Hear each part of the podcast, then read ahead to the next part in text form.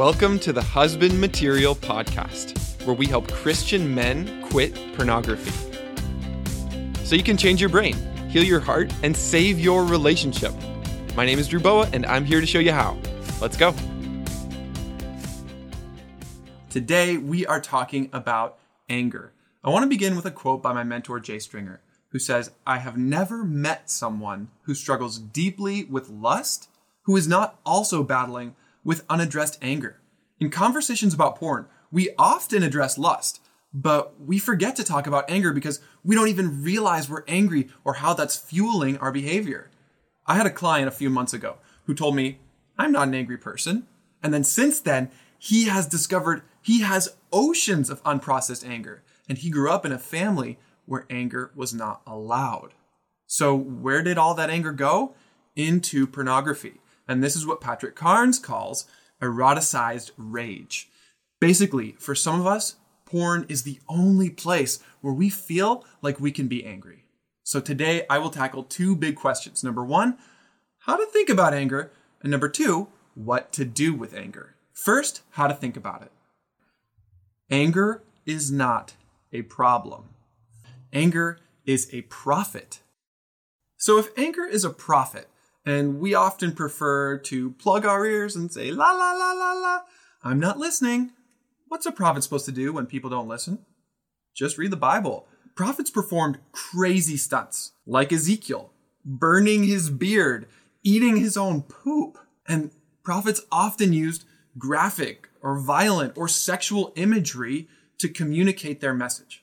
In the same way, if we push down our anger, and we refuse to receive it, that anger will show up in the porn we pursue, sometimes in strange, bizarre, graphic, violent ways, like a prophet trying to get our attention. Anger is like a prophet because it destroys our illusions, like the illusion of a good Christian boy in a good Christian family in a good Christian nation. Listen, anger is waking us up to the reality that something is wrong in our lives, in our world. It's sounding the alarm. It's our radar for injustice. And it shows us that a boundary has been violated and it must be addressed. How can we respond to our anger? We need to learn how to receive it as a prophet instead of reacting to it as a problem.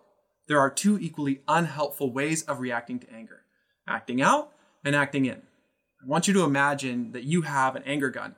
In acting out, externalizing anger, you point that gun away from yourself, maybe towards another person, exploding at them. This doesn't help. You can also point that anger gun towards pornography and into sexual behavior. This is what we call eroticized rage anger that has morphed into sexual arousal. So we don't even realize we're angry, we just think we're sexually aroused. In reality, porn has become an outlet for covert, unprocessed anger, especially when it leads us to more violent forms of porn or into sexual fantasies that involve power or domination, even submission. Externalized anger, acting out, is when we point our anger gun away from ourselves. We can also aim that anger gun inward. This is called acting in. When we beat ourselves up, we take that anger and we turn it towards ourselves. The anger that we feel towards others or that others have aimed at us, we internalize. And we often do this directly after using pornography. I've externalized and eroticized my anger by using porn, and then I take that anger gun and I turn it right back at myself. This reaction to anger breaks my heart. We beat ourselves up so badly for our sexual behavior, reinforcing the harm we have survived, reinforcing the shame the enemy has been whispering in our ears. And this violence that we do to ourselves is so often done in the name of God. So when we have unprocessed, unaddressed anger, oftentimes we aim it away from ourselves. And when we pour it into porn, oftentimes we'll turn that anger right back on us. We externalize it, we internalize it, and if this is all we do, we never actually heal. And the anger becomes like this boiling hot magma below the surface. And all of our attempts at surface level solutions for our sexual behavior are like trying to put a cork on a volcano. Until we can actually receive the healing message of anger, we will continue to struggle. What actually helps is hearing what anger has to say to us. It's inviting us to investigate the areas of our lives where we have been hurt, where we have been wounded. Sometimes in the present, more often into the stories of the past. This is the healing message anger has been trying to tell us all along. A boundary has been violated in your life.